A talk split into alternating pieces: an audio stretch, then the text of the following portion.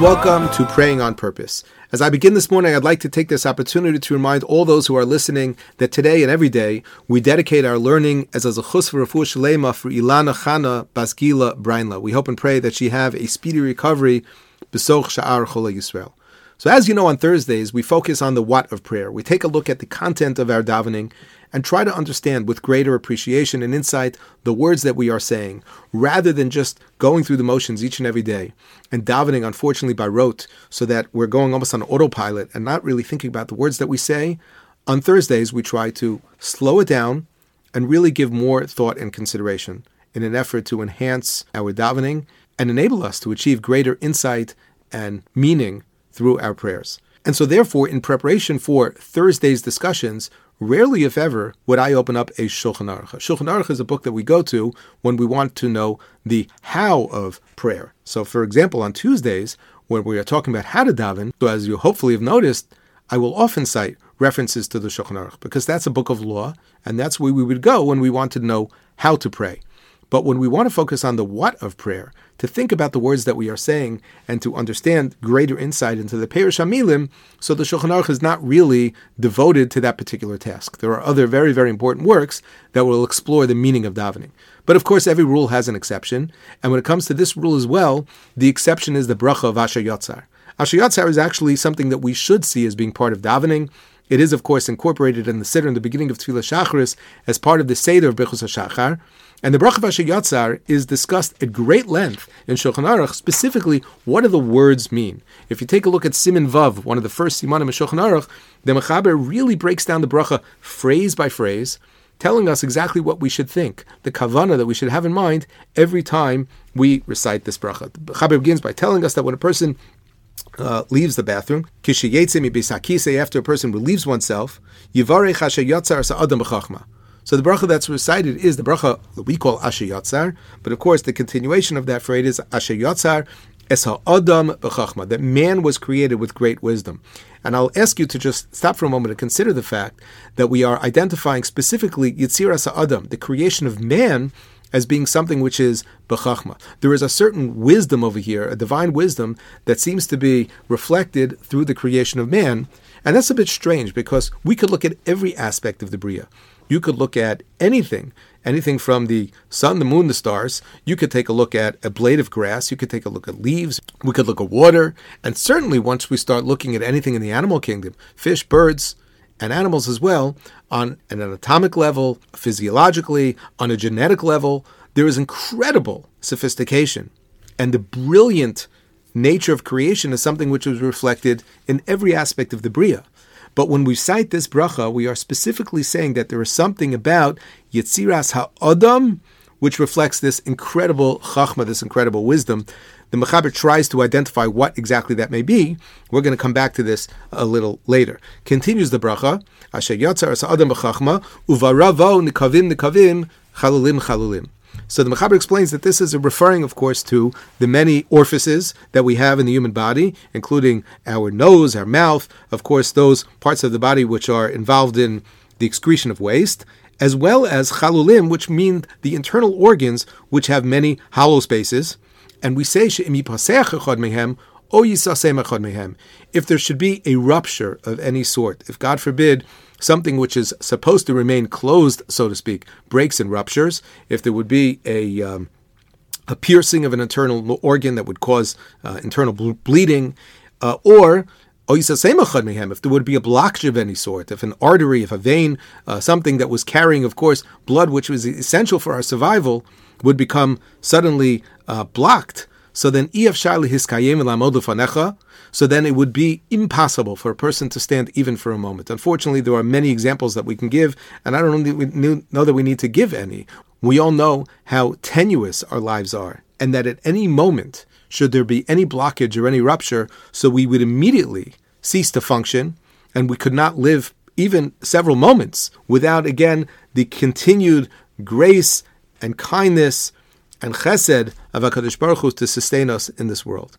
According to some uh, girsaos, there are different opinions over here as to whether or not we include the words afilu shah achas, even for one moment, but the idea certainly is true, regardless of whether you say it or not, that afilu shah achas, even for a moment, our life is constantly dependent on the proper functioning of our bodies. And then, of course, the bracha concludes with the words Baruch to Hashem, Rofei Chobasar Mafli Lasos. That HaKadosh Baruch Hu is the healer of all basar, of all flesh, Umafli Lasos, and performs a tremendous pele, a wonder in assisting and facilitating the healthy functioning of a human being. So, several points I'd like to make. First of all, the words Rofei Chobasar is very interesting because typically the one who is going to be reciting this bracha most often will be somebody who is Baruch Hashem healthy. That would recite this bracha when things are functioning the way they should, but we still, in this context, invoke the name of HaKadosh Baruch Hu as being the Rofei Chovasar, the one who heals all flesh. In other words, perhaps we should think about refuah a little differently than we typically do.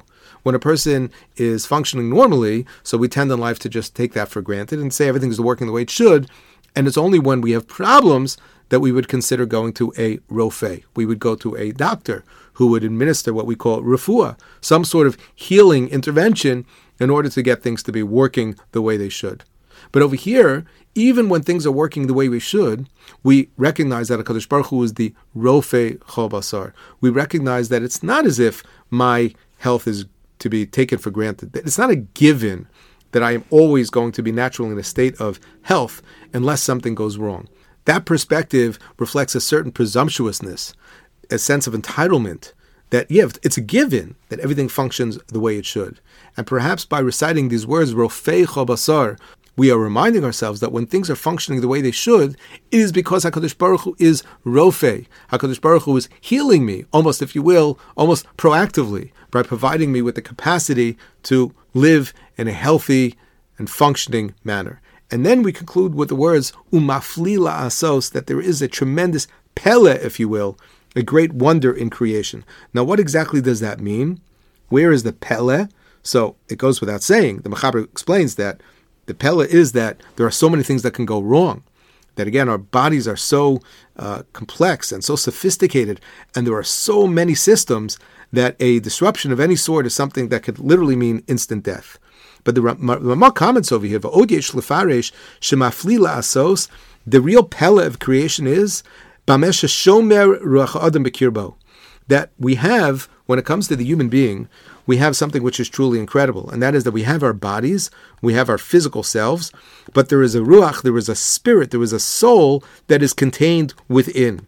V'kosher dava ruchani b'davar gashmi. There is a connection a fusion of sorts between something which is spiritual and something which is physical. And this is something which is truly a pella. You remember that I said several moments ago, what exactly is the great chachma? Well, again, what is the great wisdom in Siras Adam? Of course, of course, there's chachma in all of creation, and the answer is that's true. However, it could be that the great wisdom of Yetziras Adam is reflected in the fact that there is again this fusion between body and soul. And the Ramah tells us that this should be the kavana we have every time we say these words, umafli lasos, that the great pella of creation is this fusion between body and soul. On this point, I'll just mention that the word pella, pe lamed aleph, of course means wonder. But when we take a look at the way the word is used in Chumash, there are times that the word pella is used to describe speech. Ishki yafli neder. When a person goes ahead and articulates a neder, a vow, so there are certain implications. The Rambam in the Mishneh Torah, the Yad HaChazaka, has one volume that is called Hafla'a, which deals with all the laws of Nedarim and Shavuos and the laws of Nazir. In other words, this entire section of Halacha is discussing those aspects which involve speech. And so, therefore, a very interesting possibility emerges over here, and that is that when we say mafli asos, the pella of creation is something which is reflected in speech. How so? So, to understand this deeper, I'd like to just share very briefly an insight from the Maharal. The Maharal explains that there was one aspect of human functioning which reflects perhaps more than anything else the very unique character of a human being, and that is through speech. He points out that as human beings, we are, of course, physical beings just like animals. We have the ability to move and to function and to eat and to uh, digest food, and these seem to be on the surface, these are physical activities. We also have, of course, the ability to have very sophisticated thoughts. We can think, we have very sophisticated emotions, we can think in learning and Torah, whatever the case may be. And we also have the ability to go ahead and to take these thoughts and to convert them, transform them into words. And he says that it is specifically the koach hadibor, the capacity of speech, in which we really see what makes a human being most unique. When we can take an idea, when we can take a thought, something which, which is completely abstract, something which is purely conceptual, something that is not concrete, and through a very sophisticated communication system, we are able to essentially convert these thoughts into words. So it's this point of connection between the guf and the neshama which really is the greatest pella of all. This is where we see the great wonder of man. The Maharal actually explains, related a little bit to last week's parsha and this week's parsha as well, that the reason why Moshe Rabbeinu was a kvad peh, the reason why is the Torah tells us that Moshe had a little bit difficulty, if you will, communicating, speaking. It's not clear exactly what he had. A speech impediment, a stutter of some sorts. Says the Maharal, it's because Moshe was so spiritual, so it reflected in the fact that he was somewhat deficient in the area of Koach HaDibur, because speech is something that reflects almost his balance between body and soul. And while Moshe certainly was a human being, he was such a spiritual human being that it interfered with his ability to speak, uh, if you will, in a sort of smooth, natural manner. A very, very incredible idea. So Maharal basically says that it is through the Koach HaDibur that we can really appreciate, we can really appreciate the great Pele of creation. And I think this connects very nicely with the Ramah, because the Ramah tells us that when we say the bracha Vashayotzar, we conclude with the words Rofecho Basar, that HaKadosh Baruch Hu is the healer of all flesh, Umaflila Asos. What is the Pele? Says the Ramah, it's the fact that there is this fusion, the connection between body and soul. Where is this manifest? Most within the Koach Hadibor. And that's why perhaps we say Mafli Lasos, because that is the Pele when it comes to Koach Hadibor, the speech. That is the word that the Torah uses to identify the Koach Hadibor, the ability to speak. And so therefore, what we did today is merely scratch the surface. Uh, this Siman in Shulchan Aruch, Siman Vav, the very first Sif, is a very lengthy one. I didn't go through it carefully, and there was actually a lot that was skipped and omitted. And so, therefore, uh, even though Thursday is the day that we slow it down, I probably should have slowed it down a little more today. We're not done with this bracha. There's still a lot more that I want to explore together with you and discuss. But hopefully, uh, having the chance to at least sort of scratch the surface a little bit gives us all the motivation, the encouragement to slow down a little bit. When we say the bracha Vashayotzar, think about the words that we say, and hopefully, whenever we have the opportunity to recite this very, very special bracha, we can really, within a minute or two, we can infuse these moments with insight and with wisdom and with inspiration, making our days all the more meaningful. Thank you so much, and have a wonderful day.